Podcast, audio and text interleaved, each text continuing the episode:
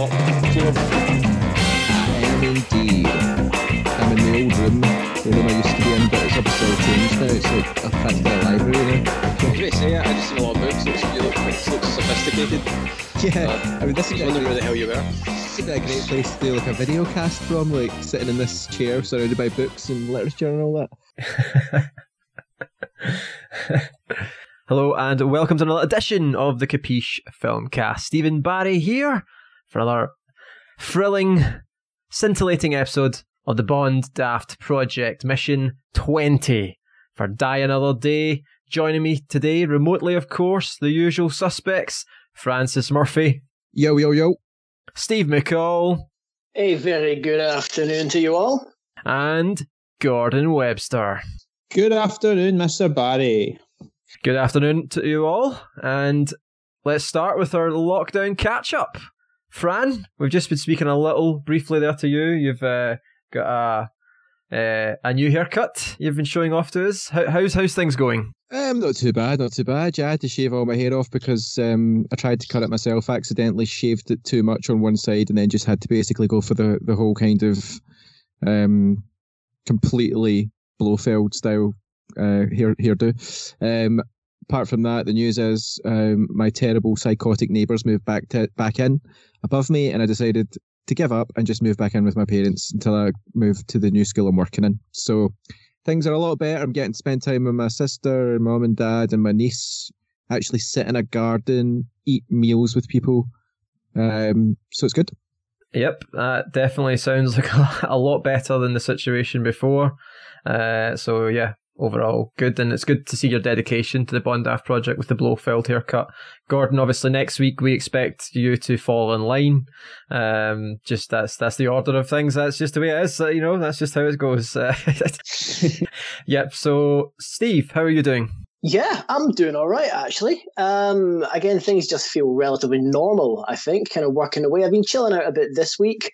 Uh, the one thing I have managed to do is finally.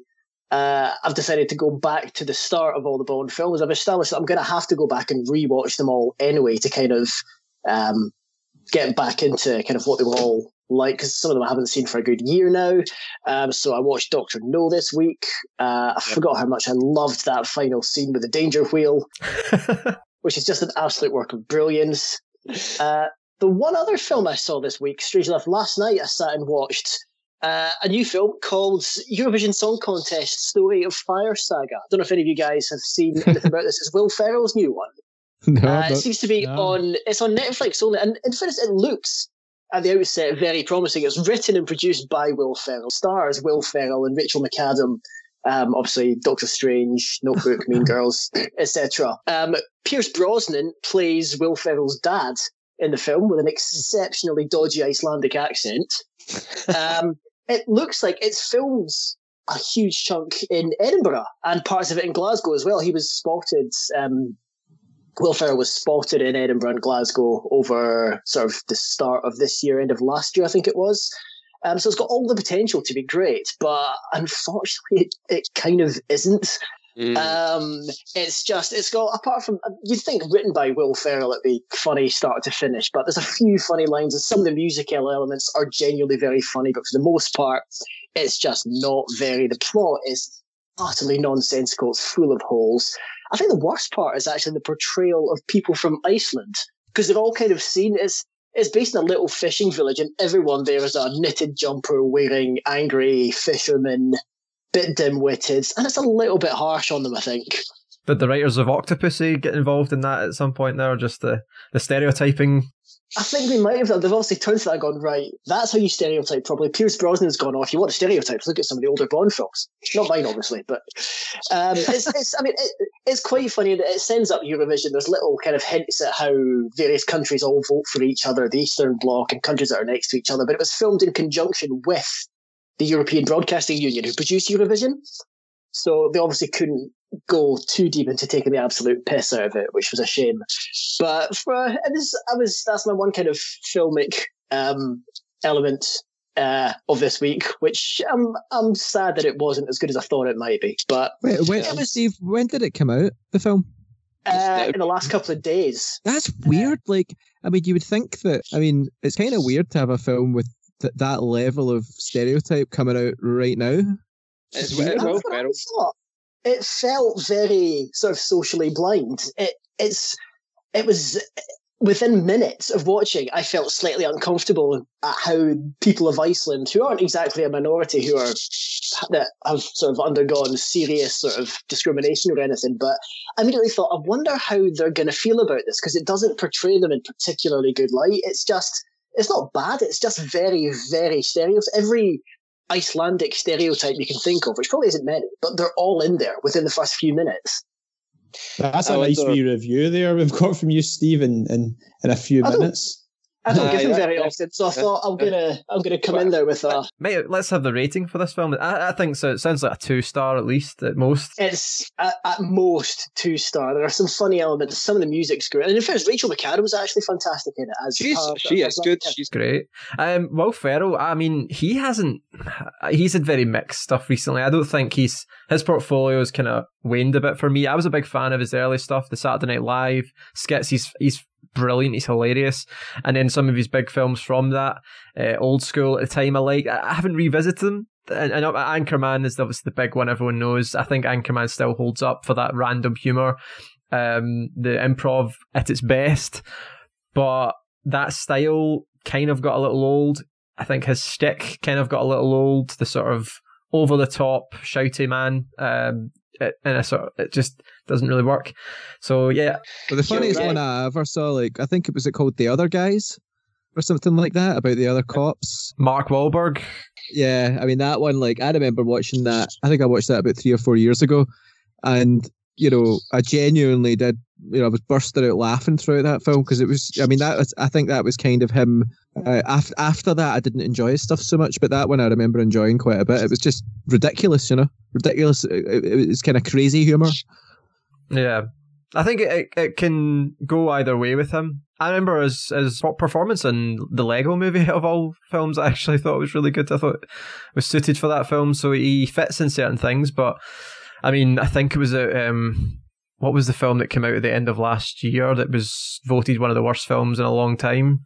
I think I know Uh, what you mean. It was about um, who was it? He was with in that. They were Was it like Watson? brothers or something, weren't Ah. they? Was it was it Watson or something? Oh no no no! It was um, uh, was it Sherlock Holmes? Sh- it was this- I think it was Sherlock Holmes, like a comedy spoof parody type thing, but it, it looked tasteless. It looked absolutely remorselessly awful. Yeah, so Will Ferrell, uh, yeah, not not uh, not the greatest output recently. Gordon, how are you doing? Yep, all good in the hood. Yep. Um, it's. I was feeling. Good, I was feeling good yesterday, being able to visit the family again, albeit restricted. And first time three months to like visit my mum and dad's place and family dog and all that. It, it was just nice to be back. Although it was just a day trip, normally I would stay the night. And yeah, it was just really good to just feeling we're gradually getting more back to normal. Been working a lot. Um, really wanted to. It's hard not to be at my mum and dad's house without just delving into just the the piles of DVDs, the big treasure trove of books and stuff like that. It's like it's a library, all, all these great. We've got all our Bond stuff there, like our um, me and my brother have got all our v- old VHS copies, got our Bond books and stuff like that, and there's all the history books and just oh, it's just I really really enjoyed being there. But it was, just, it was different, but you know, it was a start, and uh, it's nice to know uh, you guys as well. Obviously, being able to see family more, is, it's good getting back in the normal swing of things. Yeah, hopefully that'll progress a bit in the next week or two. People are just you, you get people still complain about the weather. We've been absolutely spoiled with really hot weather, and it started to rain, and people it's terrible. But I'm, I'm liking having a bit of rain actually. Yeah, I mean, I, I don't have any plans today, so it's not bothering me. Um, my plan to stay in and podcast and watch a film, not affected by the rain. But uh, I am off for the next two weeks, so uh, part of me is really I would obviously want the weather just so I can sit out and read my magazines and my books. But also part of me really wants to try and work through the increasing backlog again of podcasts and things I want to do for the website, which usually means if the weather's nice, I won't do that. So we'll see how that goes. Um, yeah, it's good to good to hear. Then you've had a wee bit of normality, Gordon. I think that's kind of what we're all starting to get. uh, now. It's it's good. We're kind of starting to see the light of this lockdown situation. I enjoyed as well getting out out of the city and getting into the countryside a bit to sit beside the sea. Although the weather wasn't so great yesterday, but that's one of the things I always love about going down to my parents' place because we've not really been able to just been stuck around the city for a while. But it's all good. We're getting there. Um, and as we spoke about on the the last mini podcast, you know, it's still been getting a few films in. So yeah, just trying to relax yep. when I'm not working. Excellent. Good stuff. All right then. Uh, myself, I have just been relaxing a lot. Um, not doing anything too taxing. I was watching the A View to a Kill Moore commentary last night, Gordon. Um, uh, actually, his style, his dry humor, just I actually burst out laughing at one point. I mean, it's probably not even as funny to to sort of bring up again, but it was the moment at the beginning when Grace Jones is May- May- Mayday uh, jumps out of the, the Eiffel Tower, and it's just the way he says it. Because he was talking right before that, he says, "You know, rewatching this, I'm getting tired. Uh, it was you forget how exhausting we were running up those stairs and things like that. It was an exhausting shoot, and obviously with his age." And he says, and at the moment she jumped out, he just says, and that's because he said, "I'm struggling to." to get to get down the stairs, me and Cubby really were like, were, our inside leg was in agony for days after we, we walked down the, the Eiffel Tower stairwells, and then right at that moment, Mayday jumps and he goes, "Well, that's one way to get down," or something. And he just said something like, "Of course." You might want to bring a parachute or something like that. It's just this dry sense of humor. I just love it. It's just his anecdotes are great. He's such a heartwarming, you know, personality. I love his commentaries. I'm going to miss them now that I'm now what I'll be going on to the Dalton ones, and I'm guessing he doesn't do them for that. Um, but yeah, although rewatching that film, I couldn't tell if I was loving it as much the first time. I think I, I was wanting more of the villains, and I think some of the stuff in the middle of the um, uh, I, I, don't know. There's a lot of meandering for a bit. I, I think there's actually a good chunk of that could have cut, and it might be a bit pacier film. I don't know. Yeah, well, here's the here's the thing, Steve. There's a few of the Bond films that have got a bit of a reputation that maybe surprised us a bit in this podcast. We're going on to one one today, obviously with Die Another Day, but View to a Kill is one of the ones that people a lot of people say is, is the worst, but we all really enjoyed it and, and took a lot from it, and it was kind of a surprise. The same way as there's, I, I would say, um, like License to Kill and Living Daylights have a bit of a lukewarm reception with the fans, and they they're ones that surprised us. Even myself, someone who's seen them a lot, because you always take something new. So you never know. Die another day, another one with a bit of a bad reputation. Hopefully, will usually every time I watch that, I find that I do actually there's something new that I like about it. I would say also it's the it's the last. There's a bit of a thing with the the last film of a Bond actor. I think I brought this up before, but Connery's um, least popular one tends to be his last Diamonds Are Forever. And we'll not count Lazenby, of course, one film, but Moore's least least popular again tends to be tends to be View to a Kill. So and then Brosnan, again, his last Die Another Day. So there's a bit yeah. of a, a, pattern emerging there. Uh, yeah, I mean, I can see that from the point of view of definitely in Connery, and I would discount Dalton and Lazenby because Dalton's there's two fantastic films, um, and I would say License to Kill somehow even one ups Living Daylights. Um, yeah, I think I think A View to a Kill is probably my third or second favorite Moore film.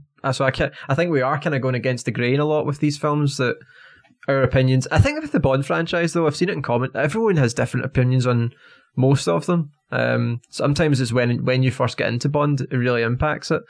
This one you mentioned we're talking about Die Another Day and the tie into to Iceland, Steve, as well that you spoke about with Brosnan fits this one because this is one of the main settings for for this film, the backdrop for this film.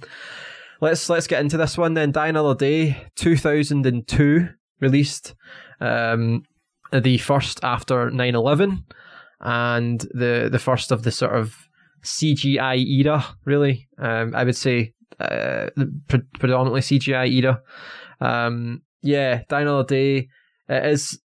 It's only the. I've only seen this film once in the cinema. Tellingly, and at the time I remember thinking I liked it, but I certainly never went back to it again, which maybe says something. Um, I don't know if other films came along. I know that The Bourne Identity was released just a few months before this film, and that sort of took people's uh, kind of made a bit of a storm. Um, so yeah, uh, Gordon, you want to set us up for this one then? Sure, man. The see Die Another Day then another to set the scene, 2002 was, first of all, um, 40 years since Doctor No, 1962. Whether it was um, timed that way to release in 2002, I'm not so sure. It's also worth noting that this is the last of the kind of Bond films in that universe because from basically, I think is Je- I love the background, Fran, by the way. um, Blofeld's big all out volcano, I think. Brilliant. Yeah. um, see, um, so yeah, what was I talking about? So 2002. Um, so this is meant we're still essentially I think meant to believe it's the same the same character before the the reboot with, with Daniel Craig, and also this was the 20th Bond film, so there was a, a lot of marketing geared towards this being the 20th, and I'll challenge you guys, right? Watching this, especially you, Steve, just seen it for the second time. There's a lot of references because this was the 20th film. There was a lot of references, maybe some good and some bad, but references to previous Bond films. There's absolutely hundreds, um, similar to Spectre was years later. So I'll challenge you to try and not that we're going to go through everyone in the podcast, but it's just uh, I wonder if you, how many of these you'll notice because there's a lot. But I mean, it's a film it's a film. There was a lot of big rewrites, and which arguably maybe somewhere not for the better. Um, there was this the the the plot is basically Bond is Bond's investigating a mole in MI6 after a a big mission goes awry, and the there's also at this time a billionaire called Gustav Graves just comes out of nowhere who nobody knows anything about. No one knows anything about his past. He emerges, and Bond seems to think there's maybe a link between him, the whole mole situation, and conflict diamonds, and a military situation in North Korea. Uh, you know, could this Gustav Graves character, nobody knows anything about him, could he be linked to a lot of uh, strange goings on in North Korea? I mean, so the, the sounds of it, if I was to hear the, you know this the bare bones of this plot for the first time, I would think that you know where this this is really going somewhere. This could be some real interesting film, new territory. Yeah. Um, so that's the that's the main background to Die Another Day. This is another new director. It's telling as well that the producers kept changing directors for the Bond uh, for Brosnan's era. It's almost like they couldn't nail their their directing uh, I mean, Martin Campbell, I think, was offered to come back for Tomorrow Never Dies because obviously he did so well with Goldeneye. He refused it, and ever since then they've had three different directors. Now Bond, traditionally from the, uh, over the last before Goldeneye, the sixteen films before Goldeneye, it was each director had at least two or three films usually, uh, aside from Peter Hunt, but he was an editor for the entire franchise before then. So it, it's sort of telling that they just keep changing directors and they're trying to find their footing with that director and it maybe obviously doesn't quite work. The rest of the, the crew, still um, the same crew they've had for a while, the same writing team, Neal Purvis, Robert Wade, these are the same writers that would go on to the current day. Um, the team, uh, obviously producing Michael G. Wilson, Barbara Broccoli, and uh, David Arnold. Gordon, I know you're a, you're a fan of David Arnold's work from the last two films. He's doing the, the music, so you know there's there's some the, the the rest of the crew are still predominantly the same. Budget wise, this was a huge budget, 142 million, and it made a whopping 431.9 million. Massive success, which is strange considering obviously the film critically was very mixed at best. So it'll be interesting to, to go into that. All right, then. I think we are ready to go. Guys, uh, Steve, have you seen this film? I think I've seen the start of it, weirdly enough. Right. Because I remember the North Korea references, but beyond that, I don't think I have. Yep. Fran? Have you seen it? Was, yeah, I've seen it. It's um, uh, it's interesting. Uh, the success wise, I think it did well because it kind of came out in the middle of like quite a like Bond was really kind of popular at this point. I think, and you know, I remember, I remember the film going to see the film was kind of an event, you know, at the time. Uh, but I remember coming out of it and thinking, you know, that some of it, there was some parts of it that I absolutely loved, you know, particularly at the very beginning. But then there was, you know, there was other parts of it that while I was in the cinema, I remember thinking, oh God, like what, what is going on here? I mean, it wasn't like, you know, like Bond is dated stuff. It was more just terrible CGI, like, yeah. like daft stuff, you know, but. Uh, yeah. I'm looking forward to seeing it again. Actually, to see what because I've I've not because I didn't like it so much. I, I didn't watch it very much after, so I, I'll be fresh. Looking into it, I could see there was some. I know North Korea and South Korea both had criticisms for the way the film portrayed the countries, uh, as well as there was a lot of apparently not just that we're going to be looking for Bond references, but a lot of product placement in this film. They had to strip it back for the next one because it got a lot of complaints for being overly saturated with uh, product placement. So we can try and tally up that as well. Look out for that. Um, I think it was at 20 different companies were at, oh, somewhere. See there- that that pisses me off, man. I would have complained as well. I mean, I don't remember. Maybe it was because I was younger at the time, but like, if I, I went never, to see I a as a movie, kid, I would never have picked this stuff up. It's the sort of thing you only notice now. well, my dad, my dad used to say to me, he used to say, um, "Do you notice how in the, all the American films they're all using Apple computers?" Hmm. and and he he was pointing that out. He was saying, you know, people don't, you know, you never see anyone use a Windows PC in, in a Hollywood film, and obviously Apple was pushing that, you know, trying to get their product placement. But it does annoy me because like you're paying the ticket to go and see the film, you know, you're paying, you're paying already. Do you know what I mean? They're getting their profit. Like product placement just feels like an insult to the audience. I think, especially when it's really in your face. Kind of annoying. Silly. Yep, yep. Interestingly, you know, Toby Stephens, he plays Gustav Graves. He went on to narrate certainly some of the Ian Fleming novels as Bond, uh, as audiobook versions. So he plays Gustav Graves. British actor Toby Stephens. Halle Berry's in this one. She plays Jinx Johnson of the NSA.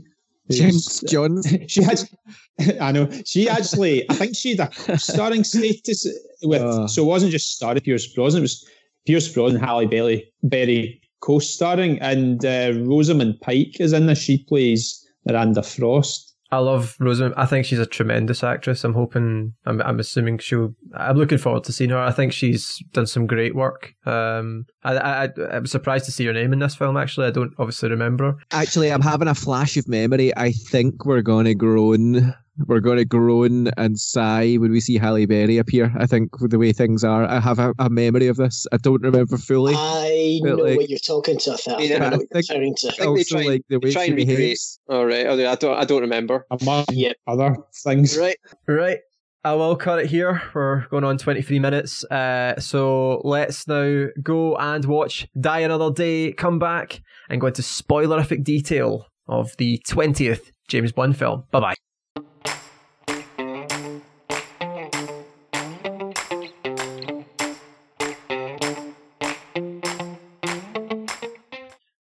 And we are back from having watched Die Another Day, the 20th James Bond film. How do we feel that? Why- why is it it's just asked me do I want to quit Skype it did this before can you hold on a, a wee minute can you Sure. hold on a wee minute sorry You sound awful anyway, to be honest. It might be better. Francis Murphy kicked Gordon Webster from the call. Yeah, I got impatient. I just thought, fuck it. You're really growing into this Blofeld role, aren't you? Yep, I certainly am. Right, let's add him back in then. Good old Gordy Gord. Right, here we go. Is that the nickname for the rest of the podcast? Because he calls all the Bond actors by like nicknames, you know, like Piercy and and whatever, Shawnee, Sean Connery, and all that. That was Big Tam. Big Tam, Big Two. Um, what was Roger Moore? Rog. Rog, aye. Rog, yeah. It's like it's it's like pals from down the pub or something, isn't it? Uh, it's like a football team. It's like pass it to Big Tam, pass the ball to Rog. Yeah. Timmy D in goals. Yeah, old Piercy. Well, it's. I think this is going to be a very interesting discussion. yeah, Yeah, I actually don't know which way this chat's going to go. I'm actually quite intrigued mm.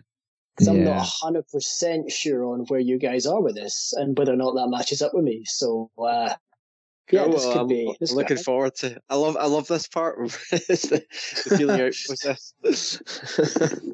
So, what do you think? it's like a poker game. I'm not willing to put my full cards down yet. I love this background thing. I, I I'm going to build a collection of these. I'm Yeah. insanely jealous of that. I downloaded a Danger Wheel picture specifically, but it's I'm just googled it. It doesn't work on Android yet, so one day Got the, got the, Am I cut up again? Can you hear me? can hear you. Ah, sorry about that. I would have understood if you had started. it's all right. I can only see Fran at the moment. That's all you need to see, baby. Let's hope it holds out. And we are back from having watched Die Another Day, the 20th James Bond film. How do we feel that one went, gents? Uh, let's start with Steve. Cool.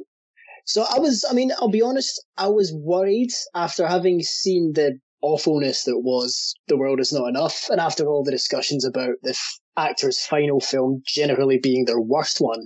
So I didn't go into this film with massively high hopes, but legitimately, I, I enjoyed it. I genuinely quite enjoyed this one. It had its it had its downsides. I think this the phrase to sum this one up properly is probably style over substance because there was a lot of flashy guns and explosions and flamethrowers and weapons and ice hotels and planes and really fancy. I mean, the film looked, apart from some particularly dodgy CGI, the film looked fantastic. But a lot of the time, I think that stuff was plastering over parts of, for example, the script that kind of let it down. Um, just little bits and pieces, but for the most part, I can legitimately say I enjoy this. The two female characters, um, Jinx and Frost, obviously, uh, Rosamund Pike and Halle Berry, both absolutely brilliant. Really enjoyed them. Uh, the main villain as well was again particularly suitably psychotic. So the characters were great. The script wasn't anywhere near as lazy or as stupid as it was in The World Is Not Enough, which was a massive plus. But for the most part, I this is one of these films I think similar to perhaps to Tomorrow Never Dies, where if you're not a Bond fan or if you're coming into the franchise from nowhere, having not seen anything, and you're just looking for one Bond film to just kind of kick back and watch, this is probably one that I would put on that list of films to recommend. It's maybe not completely up there in the context of all twenty, but it's it's not the absolute shit show I thought it would be. It was actually I I can genuinely say I like this one. And I'm now Wow. completely nervous because I'm facing a wall of silence and I don't quite know how everyone else is going to react. Yeah, I'll I'll go next then. Uh, Normally, usually I'm the last or, or the first, but I'll I'll I'll go next. That I completely agree with the the, the look of the film in terms of cin- cinematography. For me, that was one of the takeaways that I really enjoyed. There was a couple of shots that I thought were absolutely beautiful. The shot underwater was one of them. Um, you know, and some of the, some of the actual vistas and things like that. And again, it was a unique setting. We haven't seen that really as much as we've seen Bond in sort of snowy out sort of areas, uh, skiing and things like that. I've seen it in multiple films. Oh, Gordon's left. Didn't he didn't like what I was about to say, Um, but we'll continue anyway. Essentially, I thought uh, Iceland, and they obviously filmed in Norway and, and things like that. But Iceland is the main setting was a great setting. That to me is one of the only things I really took that I really loved. If I'm honest, I did like Rosamund Pike uh, in this film. Uh, I do really like her as an actress, but as a film, I thought it was unbelievably disjointed from a tonal point of view. I thought the the beginning setup really set us up for what could have been a really fascinating character piece. Bond being tortured, Bond going through a lot, and that stuff is dropped, completely dropped. Like it, it, it forgets that he went through this harrowing experience, and then it becomes a sort of showcase of how much money do we have to spend on CG, um, which I thought was awful for the first time. So that stuff let let me down, and where it tried to be funny, it didn't work for me. I didn't laugh at anything that happened legitimately, apart from one line that Bond says when he ordered his drink at the bar and mentioned if you've got any ice to spare because he's in an ice palace. And I th- for some reason that caught me off guard, but that was about it. Um, villain, I, I, I, I can. I'm not sure what I, th- I thought of the villain. If I'm honest, um, Toby Stephens? I, I, I don't know. I don't, I don't know. The bait and switch type thing. Um, yeah, it it was okay, and the silliness of the invisible car really stretched it for me. Um, we've seen Bond in space. We shouldn't be too surprised when they really push it out there. And having a laser battle in space, we've already seen that and that, that sort of craziness. So we- it's not that insane, I suppose, but somehow it was. Uh, I'll let somebody else speak. Fran, what, what, where you landed with that? Well, I don't know. I mean, I, I, I've always felt that this film veered off into the kind of uh, the unbelievable in in a way that I thought I, I felt disappointed by it. The reason for that is that um, when we had, I mean, as we've gone through the eras of Bond, we've gone from Roger Moore to Timothy Dalton. Uh, so Roger Moore got kind of silly and daddish, and there was all these one-liners, and then we get to Timothy Dalton, and it gets quite dark and quite, you know, quite real, and then Goldeneye's quite like that, and then this is a slow slide through the rest of Brosnan to the point where you have things like the aforementioned invisible car and um, ice palace and a big weapon made out of God knows what that reflects the sun down and people having their I mean the most ridiculous thing is people being DNA changed into other people. I mean that is just I mean that's that's like the plot of a bad Star Trek Next Generation episode. I mean it's it's not it, it, it's just too I think it's the first time really that the plot has been more unbelievable than Bond's interactions with women. Do you know what I mean? It's it's it's it's gone completely the other way, and and it's just it makes you know I don't have any patience for that. I suppose. I mean, that's why uh, uh, Casino. This is why Casino Royale, the next film, is such a refreshing change, and it's because yeah. it takes it back to where it where Bond should be. You know, it shouldn't be. Another thing that's quite tired, actually, and, it, and and this is a big trope when it comes to your sci-fi movies, and especially you know Marvel and things like that now, is that it's always an end of the world story. It's yeah. always a, you know, a big bad is about to destroy the planet or whatever, or take over or, or something like that. Whereas sometimes you just want to see a secret agent sneaking around to try and get a document or something like that, or to, to find out about someone who's maybe a kind of a, just, you know, like in Casino Royale, where it's all about guys who are embezzling money and things like that. You know, yep. it's that sort of thing. And I, I, I don't know. I mean, I just it's, switch the, off. The be- it's the fight between action hero and spy film. This was action film. This wasn't a spy film. It was a spy film in a, a sort of background setting alone, but it's an action film. This is an action film. And the spy bits were silly. I mean, like when he puts the guy in the wheelchair and he wheels him in, then knocks him off and climbs through the window at the side. I mean, that's like your little spy bit he's done, you know, and, and it's he does a bit of sneaking around. I mean, when he drove the invisible car up behind those guys, how could they not have heard it? or seen the tracks? Ah, uh-huh. I mean, I would have turned around and, and looked at it and been like, guys, there's there's there's car tracks coming up behind us and there's an engine. You know, I would have, I would have mentioned it. You know, I mean, is it does it cloak the sound as well? I mean, you yeah. know, and and just the one-liners to me were too much in this film as well. Like, um, I mean, it wasn't if just Bond. It was like every single character suddenly just became aware of the fact there was a camera on them. Like they, they you know, it was like Big Brother Bond or something. It was like they, you know, they were all just playing up for the camera. You know, all I the think time. It, it the bad guy did it. Yeah. Jinx did it. You know, like everybody was waiting for their moment. It was like the moment they were born for. You know. Gordon, what about yourself? Where where where do you land with this? Yeah, since my broadband's reconnected, from what I've heard, I would I would echo what you guys are saying, yeah, I can't really disagree with that too much. For me, well, yeah, sorry, but I don't know if you heard Steve. I don't know if you cut out. I think you heard Steve, didn't you? Steve obviously was more more positive on the film, mm-hmm, and it's mm-hmm. yeah. Sorry. Yeah, I think you cut out when I was speaking, so it's okay. Sorry, I'll let you continue. I mean, it is an entertaining film in parts, but I feel I feel sorry for Brosnan because he had a lot to offer as Bond, and like I said before, he wasn't given the best material to work from, no original Fleming stories, and just just not great screenwriting, especially this film.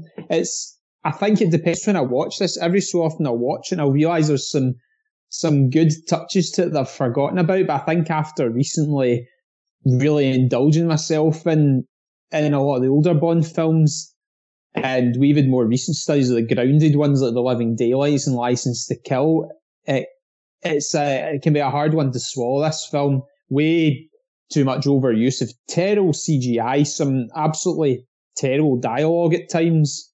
Yeah. Uh, it makes me cringe a lot of it. Um, the worst point of the entire film, the big tsunami wave. I mean, uh, I can't oh, go over man. that. Yes. weirdly Oh. enough, weirdly enough, I find some of the music good, and I've got there's a there's a particular piece I've got stuck in my head. The way you often get a good song stuck in your head, so you know it's not all bad. But I, yeah, I do feel sorry for Brosnan because he was just, um, especially in the latter films, he was gradually just put in the middle of some over the top action scenes, and I think it's so much more to offer. I mean, you look at you look at what we got out of Casino Royale. I mean, I imagine Brosnan get the chance with a, a script like that and an, an original story.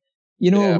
I, I feel bad for him, and that you know, I, I don't really feel you can fault him too much in this film. Some of it's the, some of the supporting cast as well. I think uh, I just just don't work well for me at all. You know, it's yeah, it's, it's a mixed bag. You know, it's, it's getting it's getting it's getting towards one of the again one of the lower points of the whole franchise for me. Do you think Yeah. it's possible, Gordon, that the entire movie is Bond having delusions while he's still captured? that he's I still. know. See, you, you, yeah, you hinted at um, kind of ideas like that with Diamonds Are Forever. Just, uh, it's just like this psychedelic trip for an hour and a half to two hours, and the it's. I think it's some of the some of the action scenes in particular. I actually think the film it's it starts. I agree with what you say, Steve, Mister Barry, about the the first half of the film showed some real promise, and it it went down a bit of an awkward path, and it just started to overindulge in action a bit too much. Icarus, nah, nah, I'm not having that. Um, Mister Kil, the invisible car. God's sake, no, that's it's just not Bond class for me. Mm. Yeah. Madonna's theme song um, was one of the first kind of moment where it was like, nah. I mean, the song itself is actually quite catchy, and you can imagine that playing in a club, and it'd be kind of fun to dance to. But it doesn't work in that scene, and it's trying to show a really horrendous year of Bond's life where he is being tortured, and there's this fucking disco dance theme. I guess I'll die another day. As he's getting fucking his head put in the water and he's tortured. It's I know, stung by uh, scorpions and everything. I mean, my God. It's Yeah. like so Tonally bizarre. awful. juxtaposition. That is where they, they lost control of like what they want to do with this film. They didn't have a clear vision, um, and they kind of just let the sort of the silliness and humor take over again. Well, what they thought was humor, but it didn't work. Um, I think that Bond theme. Let's just tackle that first, as soon as I've mentioned it. I think that would have worked in that you know some of the lyrics or whatever could have worked if they had like the the style of Billie Eilish's version, that haunting sort of slow paced kind of thing that could have worked.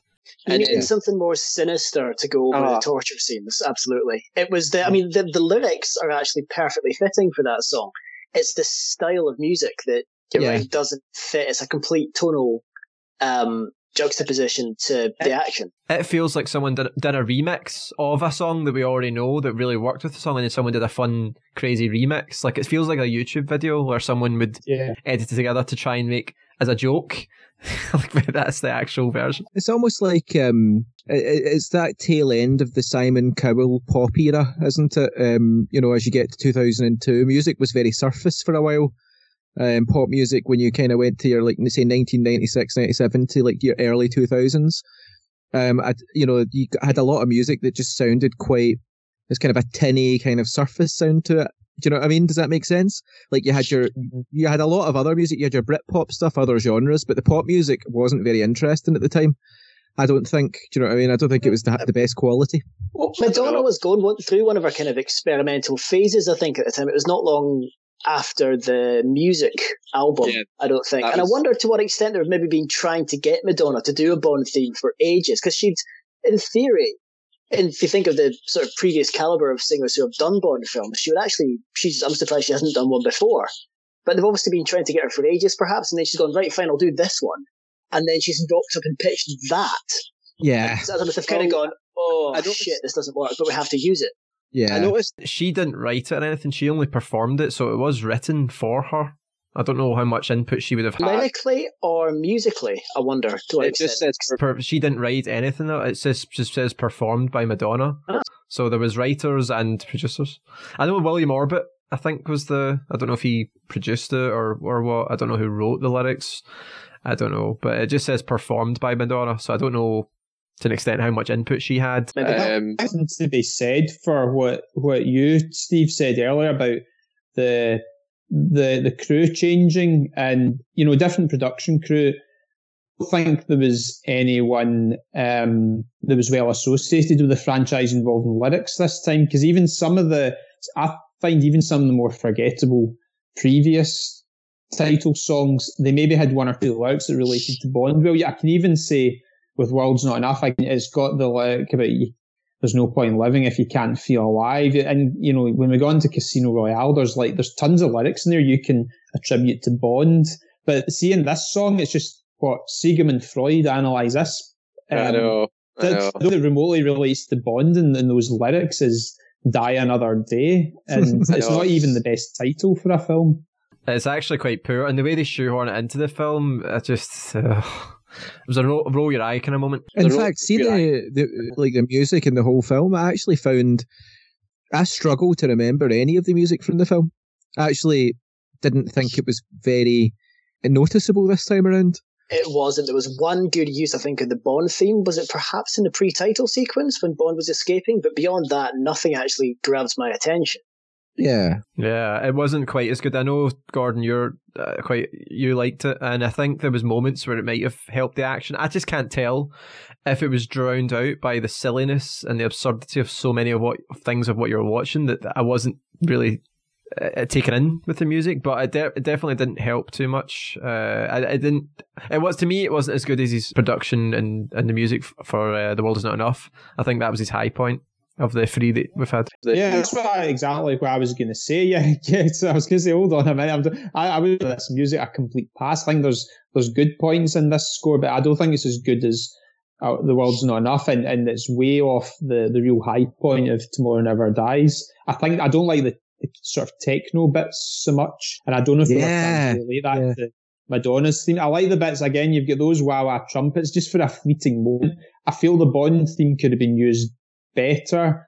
And um, I didn't, really, I didn't mind. It was kind of cool hearing that the Clash song because it was for a, it was for a fleeting moment again. And I don't think that was the the the worst point, but um, not not one of the best scores. Good in part. I really liked actually. Um, as much as I get very irritated by Jinx, that there was a sort of theme for her that that's the one that stuck in my head right at the end when with the the finale between Bond and her, and then when she comes out of the water, it is actually a good theme. It's not the best scene, but it's a it's a good theme. And also when uh, Bond and Zao meet um, on the bridge with the the fog enveloping the two of them, it's quite a tense sounding theme. I thought that worked well, but yeah, it's it's not um, not one of Arnold's best scores. Uh, okay, let's let's take it from the beginning. Then let's talk about the pre-title sequence. Quite a long one again. Uh, a lot happens in that pre-title sequence, um, and you know it sets us up for the for the main plot of the film, similar to "The World Is Not Enough." Uh, how do we how do we feel about that? One of the strong points of the film. I would just say they've they've kind of hit the, the sort of perceived cruelty of North Korea quite well. Like the the guy inside the punch bag who was getting the crap kicked out of him and was then let out. That kind of setting the scene of just how sort of brutal things are in some of these camps in North Korea. There was sort of a lot of rumours and stuff about that at the time. And I think from a sort of tonal point of view, they got that spot on. Um, I don't know if there's much more sort of beyond that. It was a, it was a decent pre-title sequence, but that was, I think, sort of tonally, I think they got that about right. It then slowly started to sort of slide from there. I think with with some elements, but Yeah. that particular, I think, was was good. Yeah, yeah. Uh, I did. I did appreciate some of that. I- wasn't sure where it was going. Um, it was a bit drawn out, maybe, but I certainly did like the, the, the feel of it. It's just a shame that, well, the film doesn't match that. I suppose. Um, I'd almost. It's almost like they should have went with something that maybe have fitted the rest of the film, but no, uh, no, I did like it. Fran, what was your thoughts? I, f- I feel similarly about the the opening sequence. I suppose. I mean, there was some fantastic bits in there, uh, I mean, when it started, I mean, I had no problem with the, the whole rocking up and taking over someone's role and sneaking in to try and do the deal with the North Korean guy, the corrupt guy. Um, and then, you know, the start of the battle, but the battle became unbelievable at the moment that the guy said that he could get over the landmines with hovercraft. and I just thought to myself, if that was true, then this war would have been over a long time ago. Do you know what I mean? It's it's how many years? Uh, you know, sixty years or something, fifty years, sixty, maybe seventy, even sixty-five that those mines have been there. Um, and then from that point, you know, we had a, a, a kind of flew into the unbelievable with the big battle on hovercraft, and then it went back to being believable again when you saw the, um, as you guys have said, when when he Bond get captured and taken to be tortured. Um, I think we got to see. Uh, but and what was interesting was that we got to see not only how they were treating Bond, but there were sequences where they were dragging Bond through rooms with what seemed to be dozens of other prisoners, all getting tortured, all in rags. You know, just this horrible environment. Um, and uh, again, the bridge section was that after the sequence? I think that was after after the titles, wasn't it? The bridge. Yeah, um, that was really well scripted. That yeah, parts of it were. Um, but yeah, the you know the the torture sequence itself was great, but the title music was obviously not good enough. But I'm convinced, you know, if they'd kept that that see that tone that they had, if they did a different title track and they kept the tone of the kind of more serious bits at the start, and up to some part past the title sequence, like when M leaves him in the room after he's getting his medical stuff done. That's where the film went off the rails. That whole bit was great. I liked that. And I liked his flashbacks as well. So yeah, I liked it. Yeah, yeah. Gordon? Yeah, I completely agree. If they'd kept that tone, I think this film could have worked really well. I, I quite liked the pre-titles, quite liked it. I liked Bond um, sneaking in undercover. He seems to have a couple of other MI6 operatives with him. I don't know. Were they not South? They, were they not South Koreans, Gordon? I think they might have been South Korean agents. Yeah, working for well, working for MI6. I mean, that was was my take on it. Or they're, they're allied. Put it this way, they're yeah. allies. So we'll yeah. say like Bond and a, yeah. a couple of allies. I don't see what what is um what's particularly subtle about showing up in surfboards, though. I mean, I, I, think I might even noticed by. Didn't by you know, Gordon? North possibly. Korea is like the number one destination for surfers. I know. Well, that's that's like what Steve McCall said about going for style, maybe. So that, exactly. Um, you know, but um, I thought there was a, there's a great deal of tension when when Bond meets Colonel Moon, and um, he's I liked again. I enjoy Bond. It's true to the the spy world and true to the the original Bond character of him using an alias and uh, you know, put, he's basically switched identities with the guy who I think was selling the conflict diamonds. And there's a great deal of tension when you notice before Bond does that he's about to get his cover blown when Zao finds out who he is. Um, there's some there's some gadget bits that don't work. I quite liked the I think was it the watch or the ring he used to create the explosion. Um, it seems it's as though the a few of the little diamonds get sort of encrusted in Zao's face, and it's funny how it takes him to about halfway through the film to actually remove them. I, I wonder are they there, still there for a reason? It's, it's kind of weird, but yeah, I agree the hover, I mean, I would say the hovercraft sequence, it, it was well shot in that they, um, I think they did use some kind of, of actual hovercrafts or they did use, you know, some sort of, um, real vehicles to simulate hovercrafts and Brosnan actually did a lot of those scene, scenes himself. Obviously a bit of stun with that. I mean, that was quite well done, but that's when the CGI first creeps in. I, I, I, gotta say, I really, I really, really appreciated seeing Bond in a, a torture scene because we've never seen that with Bond before. It's been hinted at in some of the novels, and that's a new setting for Bond, and I think that is really good. And like we were saying, like if they maybe kept that tone of the film going, I think these sort of hero spy characters, you um, you've got to see them being captured and, and and putting a, a torture sequence. And it's the fact that MI, the, the tone of how it, then after the pre-titles, how MI6 just disavow him, you know, is, uh, yeah, it's, it's new territory for, for 007. I quite like that, right? Because I was worried the way that they portray the relationship between M and Bond over the three films. That there's a warmth that develops over, the, you know, from the intro to from Goldeneye, from that frostiness that was there to the world is not enough. And I thought, you know, I, I wouldn't, I don't want to bring in the whole sexist argument, but it does feel like they would never have done that sort of thing with any previous M. You know, they never had that. It was always stern relationship. It never changed. But maybe it was probably better that there was an arc as well. But it was also nice to see that sort of real steely um, relationship that, that they had in this film. That it, all that mattered really was the mission, and he was expendable, no matter who he was. I quite liked that. I think that was good. yeah, that was well done. That... The scenes with with Bond and M were good in this film actually, and yeah, yeah, appreciated also the way that it's true to Bond's character. No matter how terribly they tortured him, he wouldn't talk. You know, the the kind of the older Colonel Moon, senior Colonel Moon says to him, "You three years and you've not said a word." That you know, that's true Bond. That's what Bond would do. M says, "But you had your cyanide," and he's like, "Threw it away years ago."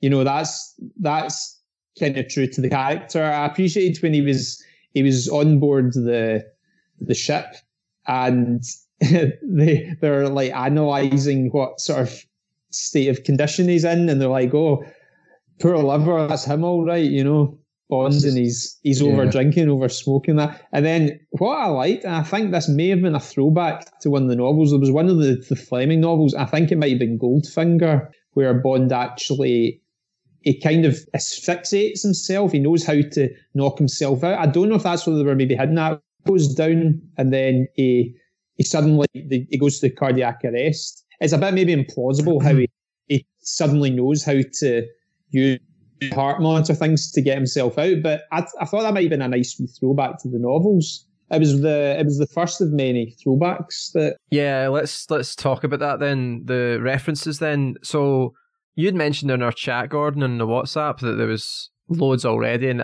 they'd all went over my head. As I started the film continued, I started to notice them. You know, let's let's try and list a few. Just to there was a jetpack. There was the laser from probably Goldeneye. There was Rosa Klebb's shoe. Rosa Klebb's shoe was there. Um, I really noticed the, the most obvious ones was when he went with the John Cleese Q through the lab, and yeah. there was things you guys. I even saw the the pretend crocodile from Octopussy. Uh, was there. What was the was it Octopussy the, the the sort of jet thing, the plane, the little oh the Acrostar plane, yeah, the little mini plane was there, yeah. And I think you need to look hard for that one, Steve.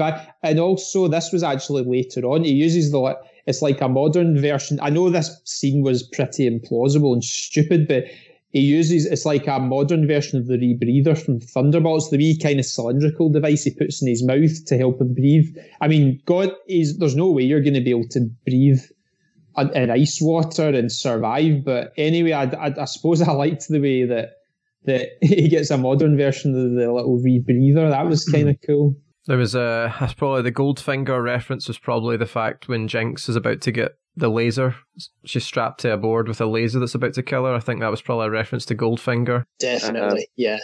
Yeah. yeah. do you know a few of the more subtle ones? I mean, they, these were even ones I probably didn't notice till most of them until I watched it this time. But when he's, I, I thought when he's fighting on the roof of the hovercraft with, with Colonel Moon, maybe like the, the, the train roof fight in Octopussy, you've got him, you've got him out in the water and uh, around the sort of far east where he just swims up in the shore into Hong Kong um, without he's totally under the radar. It's kind of like you only live twice when when he's meant to be dead, and he suddenly appears on the shore and goes into Tokyo.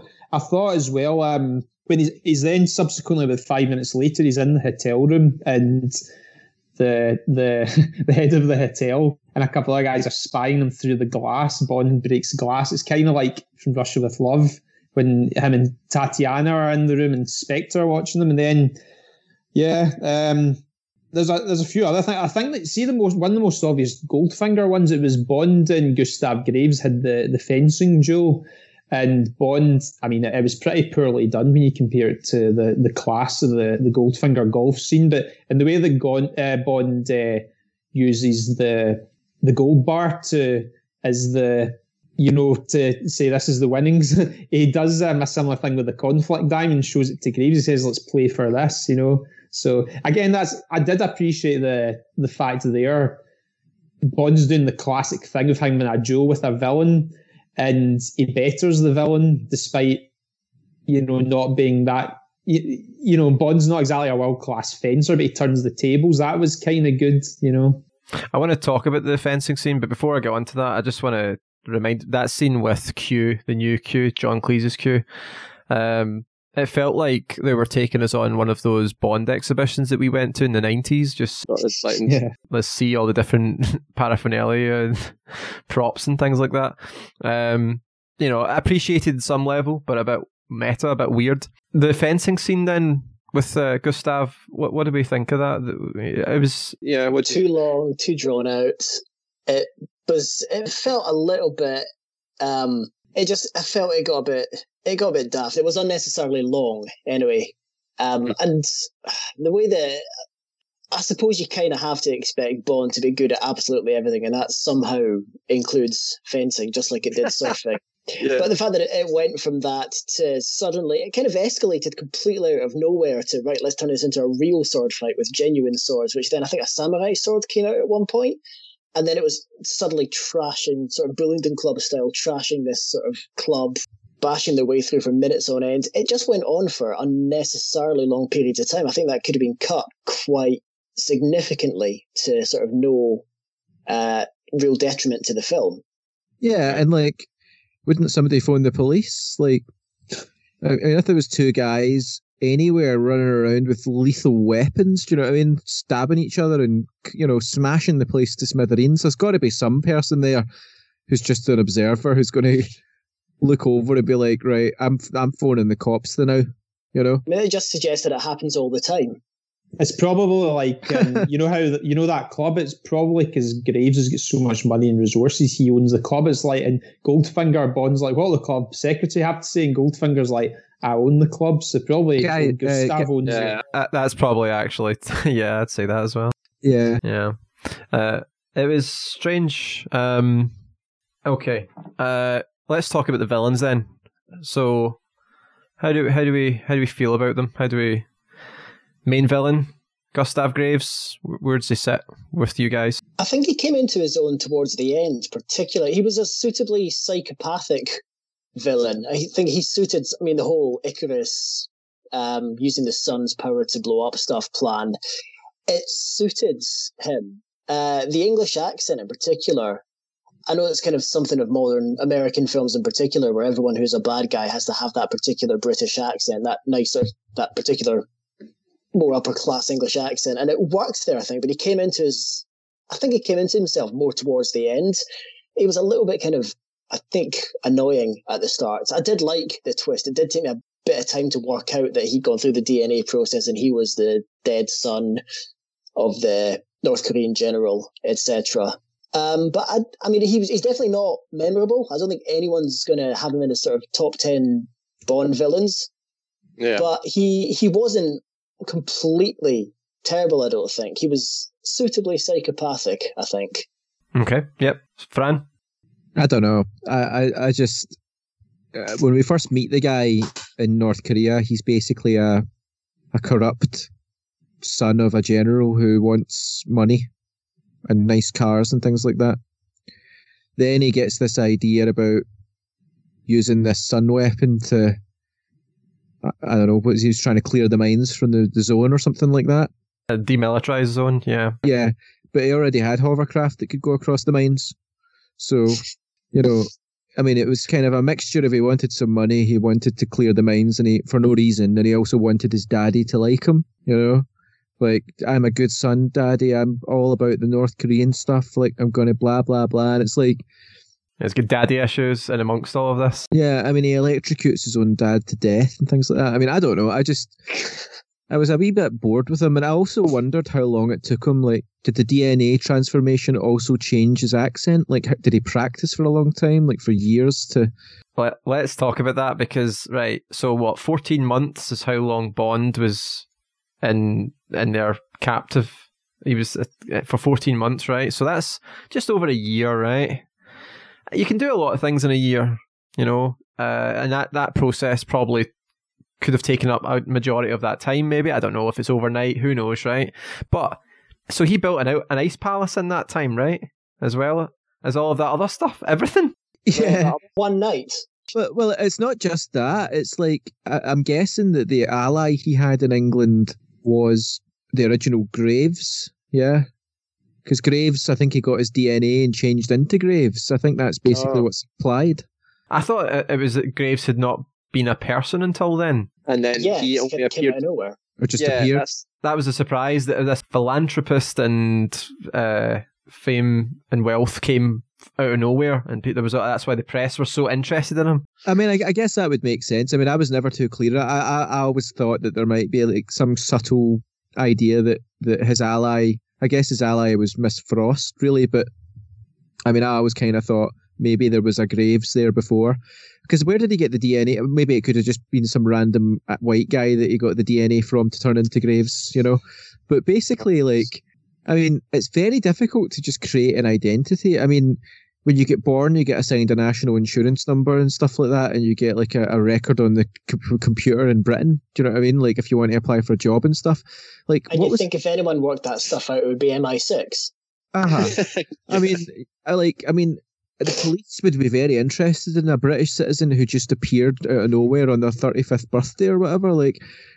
He has no bank account records, no record of employment, no school, no nothing no hospital visits. Like, I guess maybe if the professionals in Cuba were able to manufacture not only a new body but an entire identity. I mean, I don't know. I mean, it just, yeah. I mean, the press wouldn't be the only ones interested. I'll put it that way.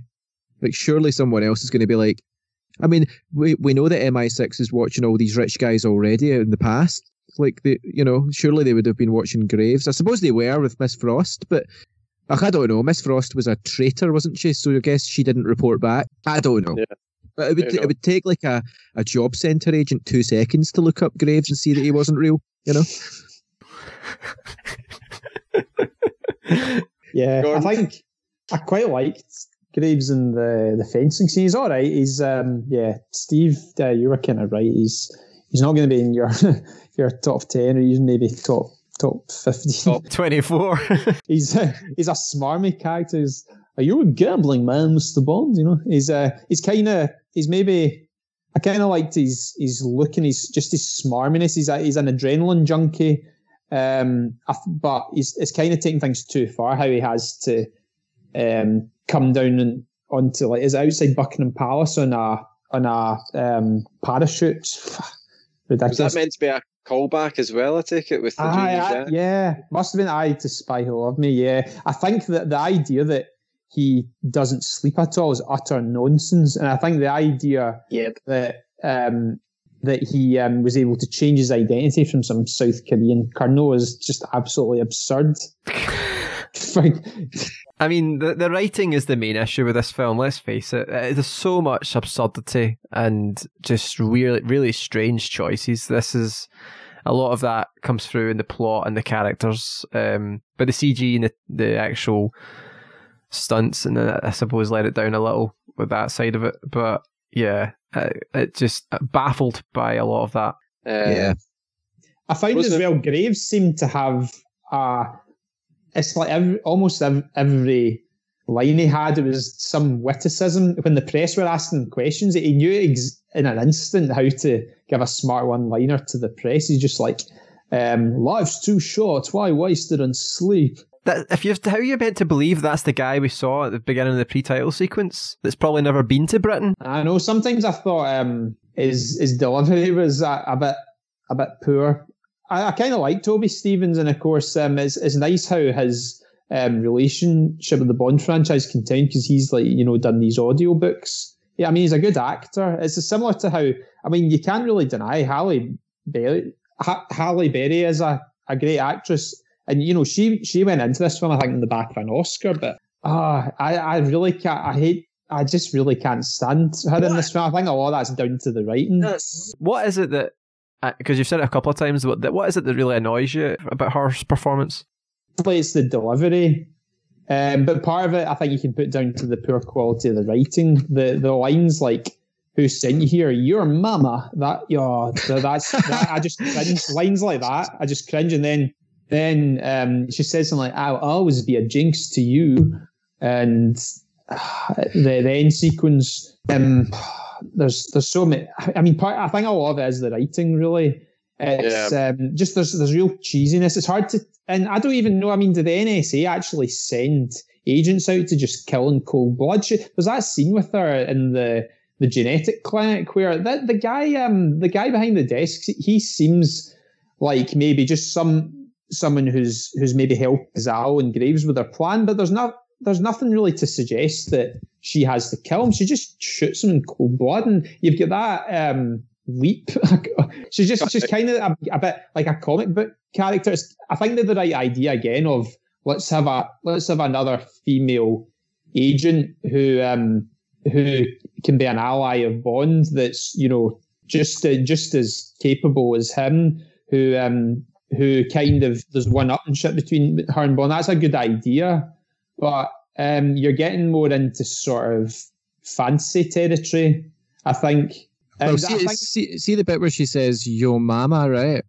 Uh, I mean, you can tell that that's literally what the scriptwriter thought a black person would say. I know. Oh, I cringe. That's cringe. Never, yes. never, yeah. Nah, I don't. Cringe. I don't know. I never thought that, but it's yeah. I mean, yeah, it's, it's clearly it's the first thought I thought. It's, I mean, it's, it's, like someone from the hood or something like that. Do you know what I mean? It's like Jinx grew up in the hood and she graduated uni and then went became an agent, climbed up through society or whatever, but she's still got the hood in her. You know, it's like for God's sake, you know, it would be like one of us like suddenly reverting to being a Ned or something. Do you know what I mean? Like, you know, yeah, like some the yeah, some of the worst. I know it's oh, it's, it's bad. The, oh, see, see when she has the fight with uh, Miranda Frost at the end, um, when she sticks the sword through Frost, she's like, "Take that, bitch." Uh, oh, come on! No, I mean this is a Bond film. That's you know that's just not good enough. This is listen, man. This is the the twentieth Bond film. They should have pulled out all the stops to get everything right in this film, and they're giving us nonsensical lines like that. And yeah. then when she the, the scene again, you know, put a lot of this down the writers or the director. When she's coming out of the ocean, I love the music there. I like when you know, the, a lot of the camera work's good.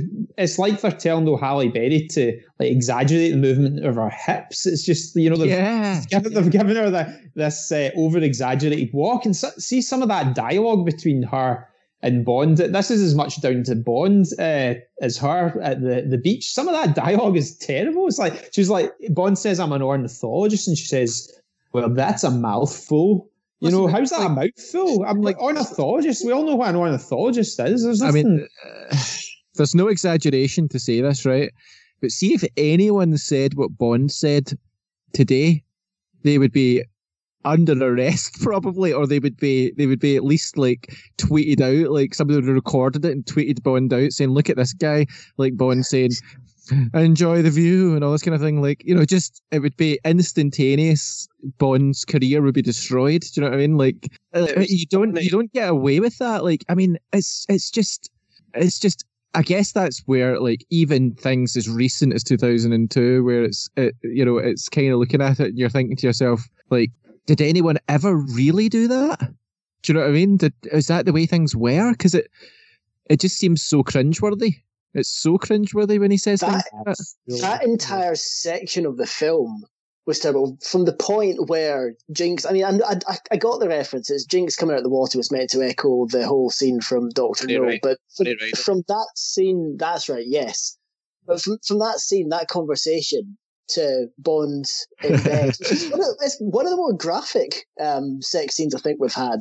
That was yeah. a little more explicit than any of us expected, but that entire section was the conversation was nonsensical. How the hell they ended up in bed together, where that came from, what triggered that, is utterly baffling. I don't understand where that came from. That section, I can, I can see why they had to establish that relationship, but I mean that was worse. Establish it. I mean, like, I don't even know if that's the word I would use. well, that's what I'm saying. They did. Uh, they that that relationship had to be established, but they didn't do it. They had a, a weird conversation about owls and then they end up in bed together. Do you know what's Do you know what's so disturbing about this? Actually, what disturbs me about it is that Bond films is like you know, your a lot of your demographic will be families going to see Bond films, and especially like at the time it would be young boys, maybe 12, 13, 14, going to see this and thinking like you're going to walk out of that thinking that's how you talk to women. I mean, I think Bond maybe has a lot to answer for in terms of like some of the cringe-worthy moments people have had, and like you know, st- like, because because if an innocent kid goes in and sees this, they're not going to know any better, are they? They're just going to think they're just going to see a powerful male figure talking to a woman and being successful or whatever, and you know that they they you know they're responding positively to him. And Yeah. it's you know there's probably like hundreds of thousands, if not millions, of wee guys that have gone out there and tried to do that and just made their life a misery. You know, Then honestly. a sudden upsurge in people studying ornithology. Yes, exactly. I mean, we all know that he's talking about well, looking at birds. You know, I mean, that's basically Yeah. the idea. But you know, I'm amazed that um that an American would get that. Do they call women birds in the states? I mean, that's a very English, very British kind of reference, isn't it? Yeah. It's just the that dialogue trying to equate um, their relationship to birds is just it's so amateurish, and then um, the, they've clearly sort of done their business. They're in bed. She brings out a knife. Oh, this, you know, this. What's going to happen here? And then she gets out a bit of watermelon. Oh my god! I know, I know. Yep. I was waiting for someone to mention that. Actually, watermelon. I mean, oh my Ah. god! I mean, next thing you know, next thing you know, they're going to order a KFC afterwards. Do you know what I mean? I mean, it's so bad. It's so bad. Yeah, oh, really bad. I, I feel sorry for Halle. We know Halle Berry's better than that, but at the time that it just looked like Halle Berry was was poor. But it's the writing that's let them down. This is the writing, I would say, um, and it, it didn't help. Pierce Brosnan, I think you know he's got so much more in him, and it, with a different film, a different script, a different vision, it could have been fantastic. But this just again, I, just I do have to say, Steve, that I do think that we saw some of the limits of Brosnan's acting ability in this film, especially actually. I meant to say this when we were talking about the start, like when he's when when M is talking to him after he's been recovered from the torture, and Bond's saying. Uh, like she's asking him if he's cracked and all this, and Bond's saying, "What me?" and all this kind of thing. And I feel like you got to see like I, I don't feel like Brosnan was particularly convincing there. I think Brosnan is good when he's very restrained and his role is very clear and he's just an agent or whatever. Any other film I've seen Brosnan in really can be quite like he's he's very much a guy who's in films that are so bad they're good because sometimes his performance is like that as well. Like he goes like he's he- he's not a character actor. No, I suppose you're right. Actually, is a leading man, and he's always charmer. Is his main thing, I think. But You know, I think this is Doubtfire, you know, he just he doesn't say very much. You know, in Bond, he doesn't say very much. As soon as you start going into the character that he plays, it just becomes quite the quality goes down. all right, so we've covered uh, Jinx then, and I think Rosamund Pike. I did like. I always seem to to enjoy her performances, and I was glad to see her in the film, doing the best she can do, probably with the writing uh, again. But I, I, do, I did like her in the film. Gordon, what's your thoughts? thought she was all right. I think it's about time we had another another female MI6 operative. I love how she covered her tracks. M says to her, "You've been working for years on, or you've been working for months trying to dig some dirt in Gustav Graves, and you've come up with nothing." I find Rosamund Pike she does maybe come across a little wooden at times. She was all Oh, really? Yeah, um, she was okay. Um, no, because there's um, she's one of the better ones of the supporting cast. Because um, there's so many. I could go on with so many of the other supporting cast that just um are a bit uh, Michael Madsen. disappointment. Oh no, Yeah, I, I'm a big Michael Madsen fan, but I didn't buy him. I didn't. I didn't, I didn't think he suited that part. Maybe he's better sticking to tough man and gangsters. he he um he was kind of miscast and just uh, one of these really irritating characters, Mister Kil. I mean, what does he actually do?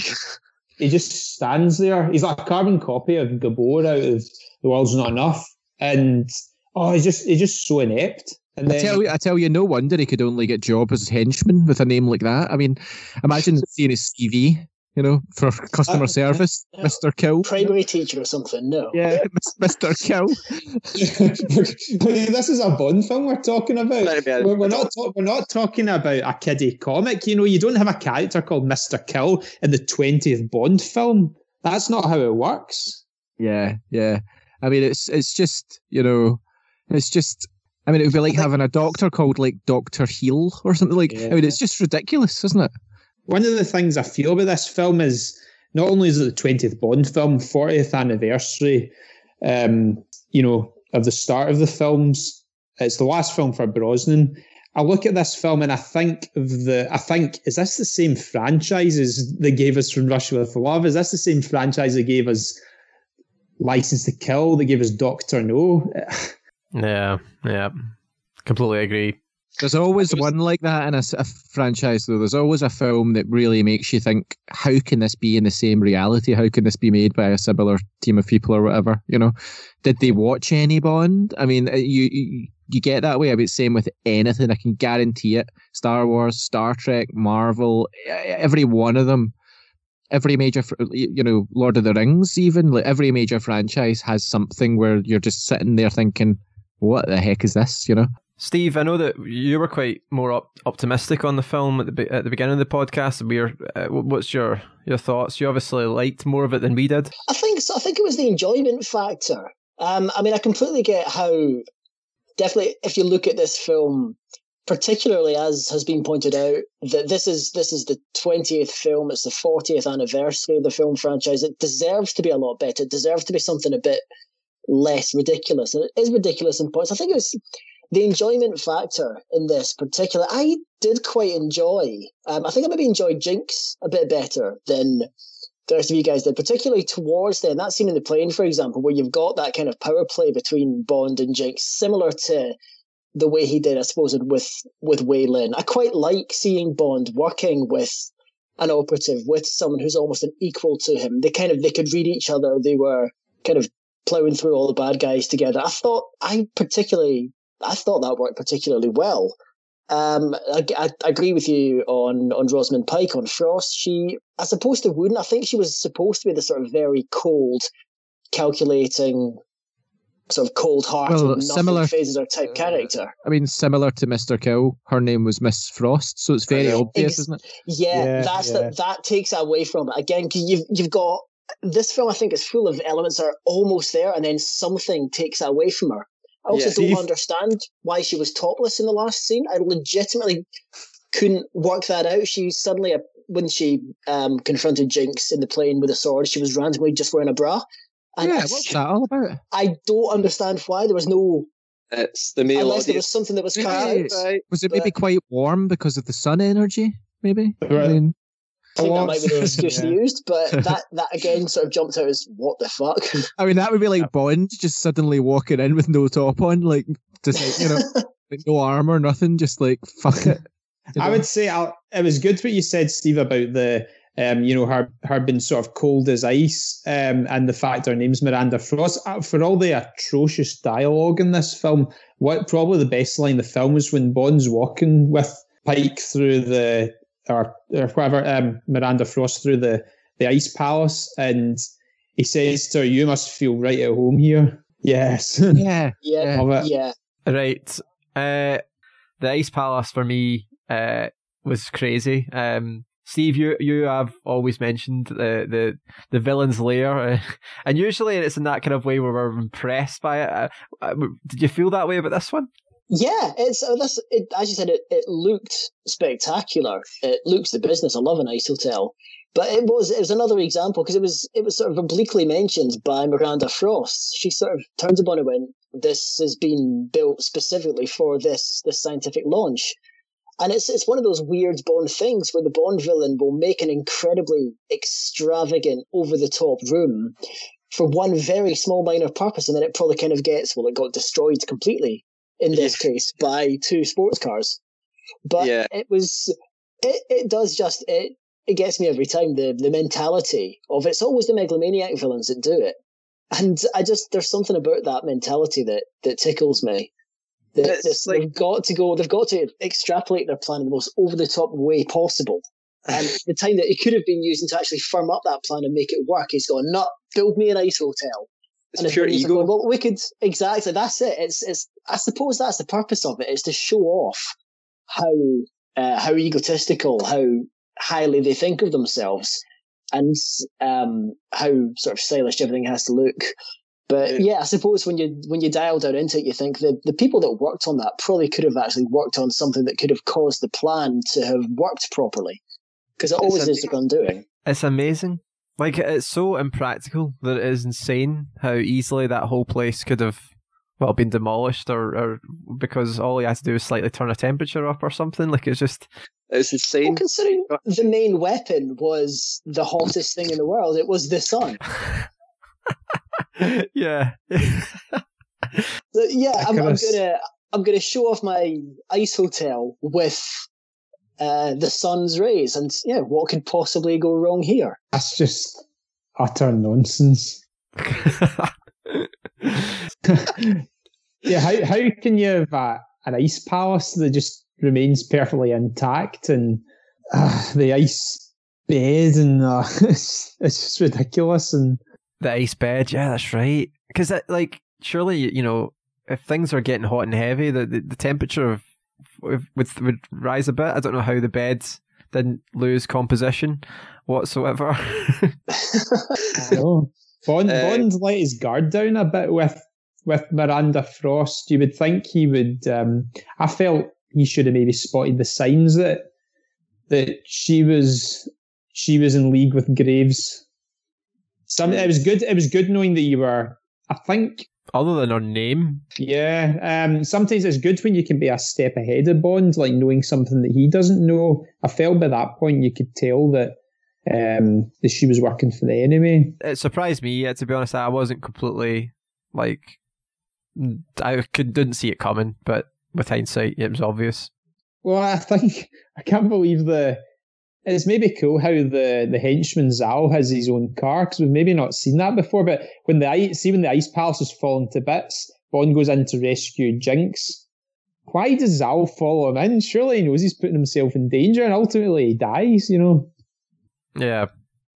Again, that's just a henchman putting himself above his master, despite the fact that his master's probably going to die, or, or at least his master wasn't dead at that point, and it wasn't completely pointless.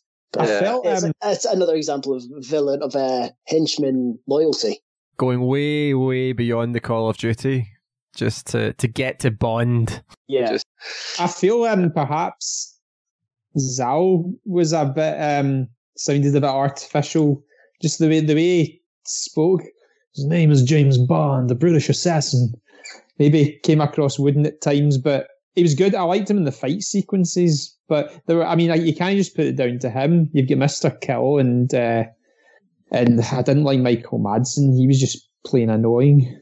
What about um the obviously the complaints? Can you see why North and uh, both? I think North Korea had an issue with the whole you're making us out like we're militaristic and all this kind of stuff. North obviously- Korea has no comeback to that because I think they got the tone of North Korea. But for, for North Korea going, how dare you portray Yeah. us as being militaristic when that's their entire, that's kind of their thing. That's what they do. Yeah. It's, I mean, they have massive displays of sort of parades of weapons down the street and marching and stuff like that. That's what, that's the image they portray to the world. So they don't, I think, have much.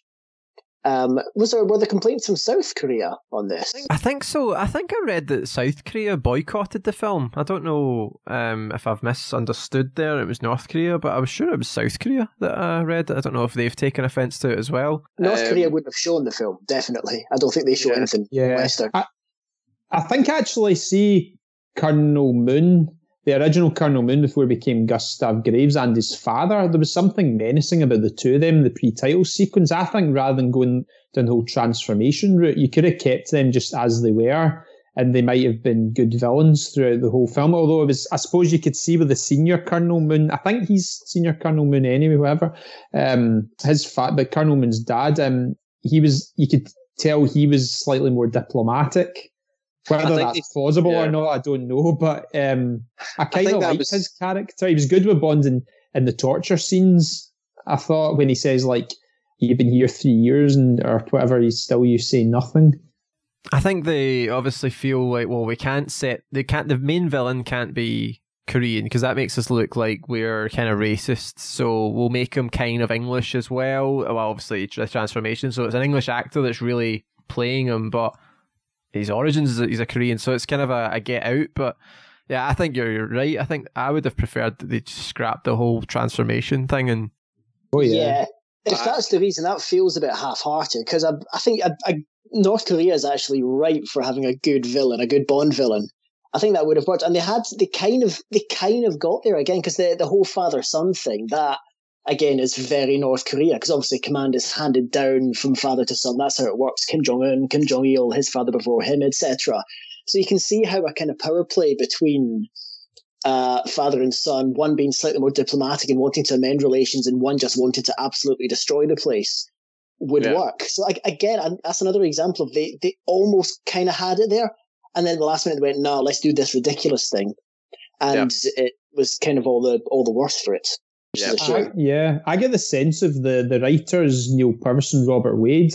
Their heart was in the right place with this film, and the the principal ideas were there. And I don't know how much of it was Lee Tamahori or whoever changing things because I know for a fact there was big rewrites with this.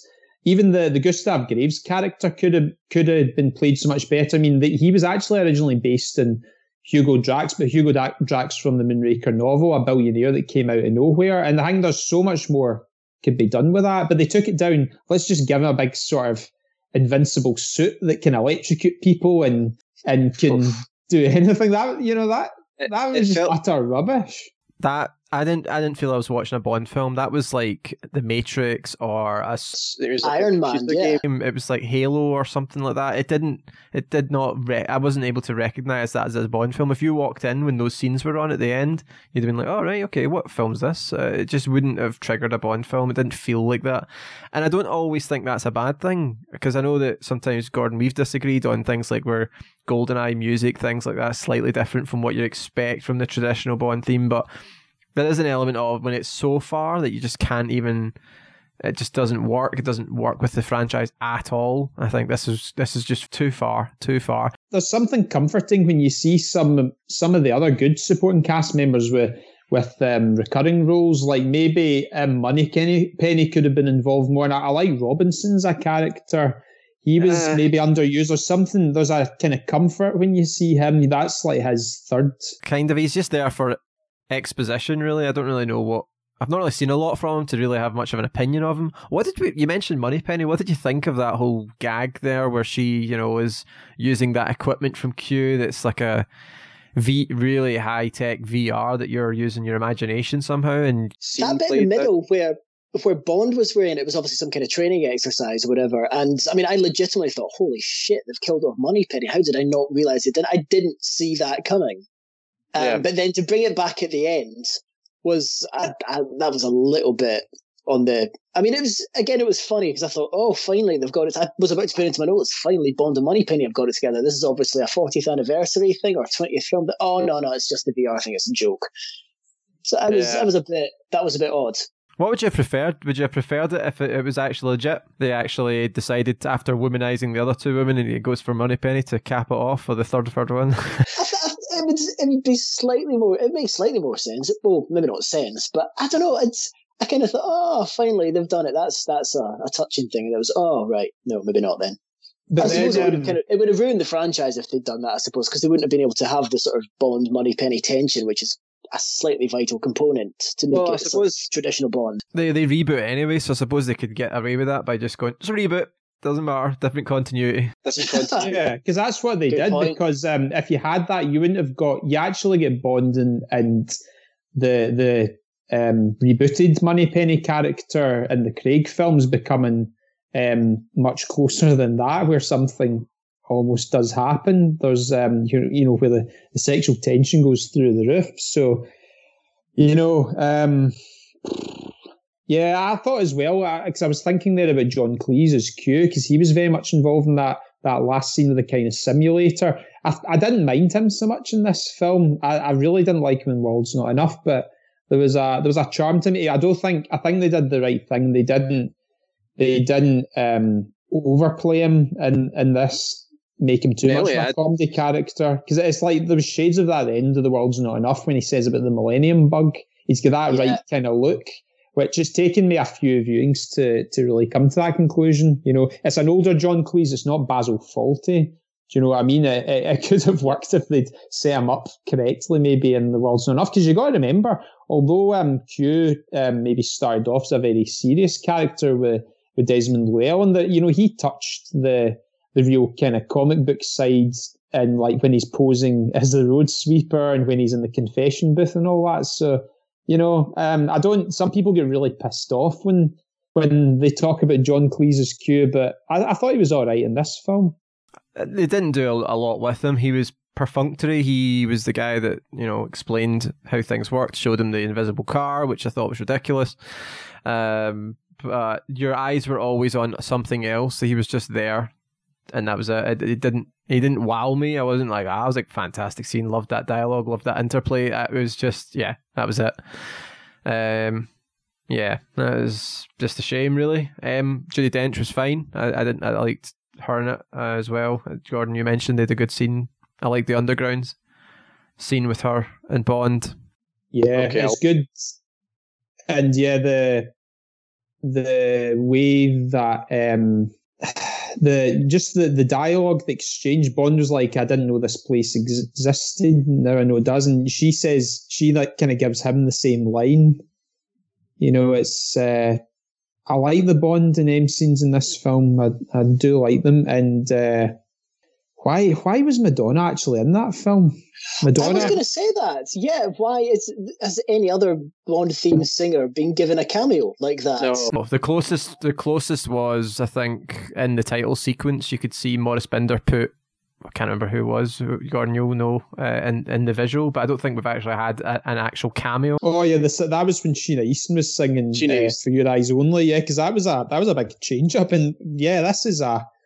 I don't I don't think it's been done with that. The actual singer has it. No, No, I I, mean, it's wonder if that was a. I wonder if there was a stunt deal there somewhere. Nah, it was just a stunt cast. You know, it gets people talking. Madonna's in the film. Oh, because I remember a lot of that. I remember people speculating: is she going to be the love interest? Is she going to be, you know, the Bond girl and things like that? Um, but you know, it was literally like a forty-five second scene. I guess she got a Razzie for it, which I think is a bit harsh. I don't think she was that bad. She was just a bit. She wasn't terrible, just Yeah. Uh, unnecessary. Mm. If you didn't know who she was somehow, you wouldn't have had an issue with that scene. She was just a person introduced Bond to the villain.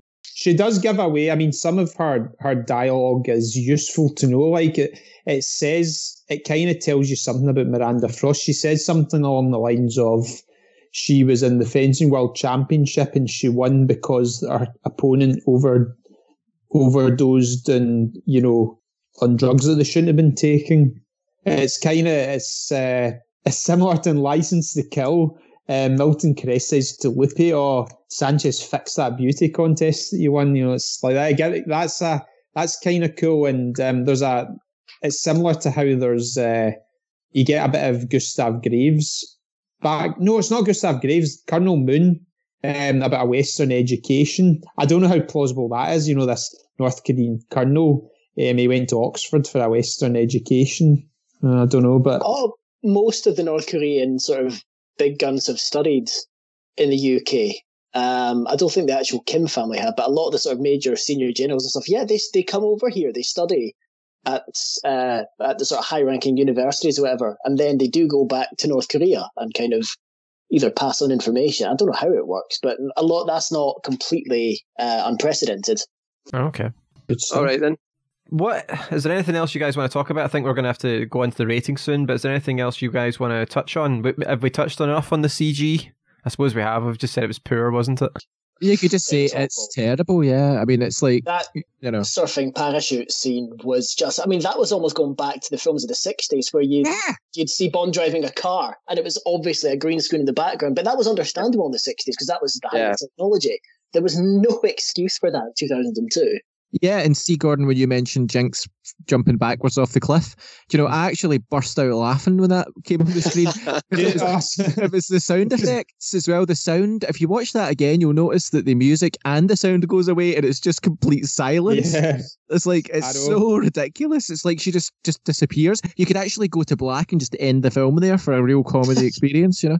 And it oh, reminded me, it was almost the same, the same cliff that me and Steve B were absolutely rolling about the floor laughing out in Never Say Never Again when he does the horse jump. Oh God! Oh, that's uh, how that lives long in the memory. The other thing that reminded me Never Say Never Again was her coming out of the water, but, but we'll we'll not go there. But um, oh. there was, um, I mean, the the last thing I was going to say before the rating was really just, I mean, I've got to say, did appreciate a few nice classic Bond touches. I liked him strolling into the hotel. Says, "My usual suite, please." Is his Bollinger delivered? I want a tailor, you know. He gets given a briefcase with a passport ready made. It's just he says I'm from, and then I think when he goes to Cuba, he says, um, "I work for Universal Exports." I mean, you know um, that I like those kind of classic old school Bond touches. I thought I thought that was good. Yeah, yeah. Okay, all right then. Let's go on to the rating. Uh, I think I'll go first on this one. It's a two star for me. It isn't. Uh, I, I had toyed with at the beginning. The first third, I thought, you know, this could be a low free. This could get a free. And as the film went on, the absurdity lost me. I wasn't really following the plot. My interest waned significantly. Supporting cast and villains weren't really that intriguing for me, um, which can usually save a film because I've always never really liked I didn't really like the man uh, with the golden gun, but Scaramanga alone put that film up to a three. Um, but this one didn't have that for me. Uh, and it, it's the I didn't actually notice all of the product placement, if I'm honest, uh, as much as I read on the research for that. That didn't so that didn't bother me too much. But just all the writing, poor supporting cast were fine, but there was issues with dialogue. Brosnan was fine, but not even his best, and yeah, it just it was too absurd, too crazy. Actually, more crazier than I remembered it. And that first pre-title sequence was the best part about it, and that's a shame, really, because you you want you want to keep that going. The tonal inconsistencies didn't work. The music was fine. Cinematography is the only thing I really enjoyed. There was moments where you could actually, if this is just the film was just playing in the background and you weren't watching it, beautiful images. I think the cinematography should should be uh, some praise given there. Um, but really, that's almost where my praise kind of ends. I don't think Lee Tamahori is the director. We've not really mentioned his name. I really don't think his style worked for me. Because um, as much as you can put the blame on nearly all of the writing, surely, and the the vision of this film, the the actual direction didn't work for me. There was a lot of close cut action scenes that I it was just actually struggling to find you know what was happening in the scene. It was so frantic and it didn't didn't really work. If you've watched the raid, you know how a good action director can construct can do a real fight scene like the fencing scene. compare that to such scene in the raid, doesn't stand a chance. Uh, so yeah, none of that. A lot of that was just flawed. And again, it's the references. It's trying to evoke the fantastic films of the past, but with a film that just is nowhere near it for me. So it's a two star film. Fran, where where do you sit with this one? I feel very similarly. Um, you know, pretty much, pretty much all the points that you made there. I don't really think there's anything I would add to what you said. Do you know what I mean? And I wouldn't take anything away from it. And it's the same rating. It's a two star for me as well for for the for for the same reasons. Um, you know, I kind of see where Steve's coming from in the sense that you could sit down, switch your brain off, not have to have seen any of the other movies, and you know fairly enjoy it just to, you know on its own. I mean, not everyone's a critic. Not everyone's going to be sitting there dissecting the film and comparing it to like you know, I don't know, um, War and Peace or whatever. like nobody's going to be sitting there and thinking, oh, what you know, is this a piece of transformative art? You know, they're not going to be considering how it treats characters or how it treats plot or or whatever they might snigger a little bit at a couple of bits of daft CGI, you know, but on the whole, people would probably, you know, they're, they're, it's not so bad that it becomes a joke, but it's bad enough that it's not. It's it's certainly below par, I would say, and that's why it's two and not three. Um, so yeah, So that's all I would really add to it is that is that the awareness that we are a different kind of audience and the fact that we're analysing the film, um, not only um, with you know with a critical mind, but also compared to the other Bond films as well. So yeah, two two Steve. stars. Excellent, Fran. Thank you, Steve. What's your thoughts then? Uh, well, I think, like you said, I think I'm I'm maybe slightly more optimistic on this. Maybe I'm just a bit more of a sucker for the the sort of action type stuff. Maybe it is the fact that I'm slightly newer to the franchise, and I think particularly what's causing me to be like slightly more positive is because the previous experience to this was the world is not enough, which, as I pointed out in the last cast, was just terrible, awful. Um, I mean, I can I can see a lot of the laziness, the the plot hole, some completely sort of inexplicable stuff going on. I think again, going back to what I said at the start, this whole film it's it is style over substance. It's there are some terrible things. You've got a particularly poor bit of dialogue or whatever, and then it's kind of oh look over there at this really cool explosion, or some really bad CGI. But then it's like oh look over there, Bond's doing something amazing. So it's it's almost distraction techniques trying to sort of take your eye off the fact that there are poor parts of the films. Previous films that I've given bad ratings to, I think I've switched off because there's been so little going on. So I think there was obviously enough in this film to almost hold my attention. Um, I did like the characters perhaps a little more, uh, the sort of female characters in particular. I thought the villain, despite not being particularly memorable, was it, it kind of it played the megalomaniac psychopath well enough, particularly towards the end. Uh, this film did fall back into the whole um, bad guy ineptitude thing, particularly during the preamble. But for the amount of sort of explosions and gunfire and weapons in this scene, no one managed to hit Bond once. The closest anyone came was Graves with a sword. So it was. I can see how that could take it away from it.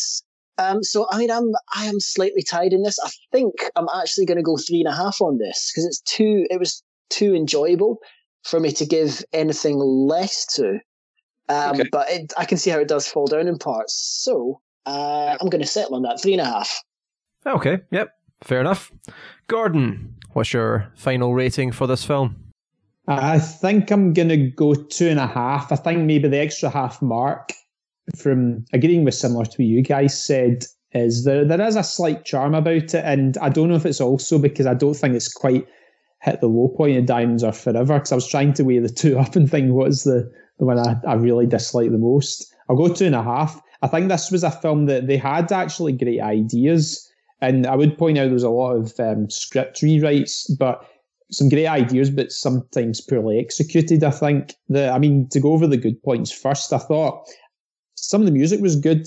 I thought the the Bond torture angle was great. I liked that that dark side, which they sh- unfortunately that tone didn't continue, and the film deteriorated. Fantastic sets, uh, great camera work. I thought Brosnan, you can't really fault him too much. Actually, I, I thought he um, played the part very well. Like I said, he's been really unfortunate in this franchise just with the sort of material that's been been given to him. I think um, the rewrites I, the, the, I mean, the word in the street is that this film, um, there was an original script that was was darker, and perhaps the director took it along the the lines into Fantasyland and ruined it a bit. Originally, like I think Miranda Frost was originally meant to be a character from the Moonraker novel, Gala Brand, who's like she's the one leading female character that never get used. Which you know there was maybe promise there. Um, didn't like the Madonna theme I thought that some of the dialogue was terrible, I've got to say.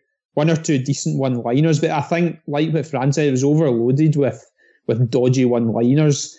Invisible Car, Icarus, um, this whole um, the the big tsunami wave over use of CGI, it's it's taken it's just taken things too far.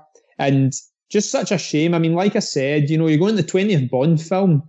They should be absolutely pulling out the stops to make this a real a greatest hits of Bond in in a good way, maybe more maybe along the darker lines of Goldeneye and given given Pierce Brosnan a good send off. So yeah, some great some early promise in this film, but some good ideas poorly executed. Okay, so uh, two and a half and two twos and a three and a half. So not quite the diamond diamonds are forever. Um, which was I think was a nearly an all three and a one. Uh, so yeah, it's it's so far not the worst film then, uh, which bodes well for the fra- for the for the films because there's only one more film that is a known stinker that we're still to watch. I think. Um, so that's that's good. Okay, that ends the Brosnan era. We are done. Um, I would say you could argue that Brosnan's films uh, were uh, just a slow decline. I, I um, for me, as a, I've actually have physic, I've rated them as a five, a four, three, and a two. So, um, you know, it's just one of those. It's a shame that Brosnan could have had, had another film, uh, and it could have he could have done some great stuff with better writing and directing. I think I wonder if Lee Tamahori is just as guilty as the as the writing for the for the production, but we don't know. No point in. Uh, yeah. Yeah. Uh, actually, I mean, one final point about that: the absolutely terrible use of CGI and pro- possibly the worst ever use of the Bond theme with that big, you know, um, um, parachute over the waves scene is in the in the Bond documentary, Everything or Nothing. The, it's the 50th anniversary documentary. When Brosnan gets asked about that scene, he actually laughs out loud. You know, it kind of tells you all you need to know. Does he? Oh, really? Because he's usually the kind of guy. He's very go against the. He, he knows to toe the line. Like you get the feeling that he wouldn't. He doesn't really criticize the franchise too much. He's very uh, just respectful and things like that. So it's funny to see him doing that. To see Yeah, him I, I like the, I like the the Bros a lot. I really um, and I felt for him as well watching that um documentary. He also I always assumed that he decided to depart the role, but he he's kind of spoke of his heartache when I think it was Barbara Broccoli phoned him and Yeah, said that they wanted to part ways. And yeah, I felt kind of sad. I thought he was a great Bond. I liked Yeah, I think They were in the middle of the negotiating phase, maybe over money and things, contracts and things like that, and they just phoned him when he was on holiday in like Hawaii or something like that and said, "Yeah, negotiations are stopped. You're not going to get used again."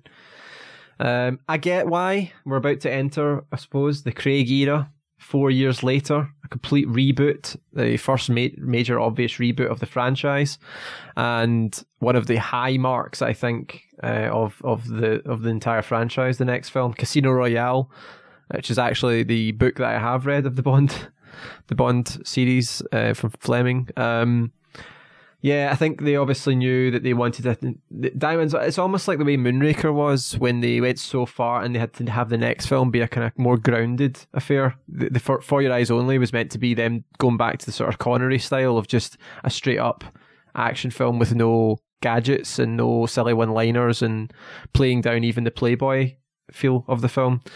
This was them completely doing an entire 180 and uh, changing up the style and to that grounded sort of brutal nature of the of the original series of films. So yeah, I'm looking forward to this. This is a film I've seen a couple of times and I, I've liked it each time. I've e- even more each time I've seen it. So yeah, that's uh, that's us guys. Thank you very much for another episode of this. Thanks for joining me. It's been fun. Uh, we say goodbye to Bros. We welcome in Daniel Craig. We'll be back for Casino Royale. Bye bye.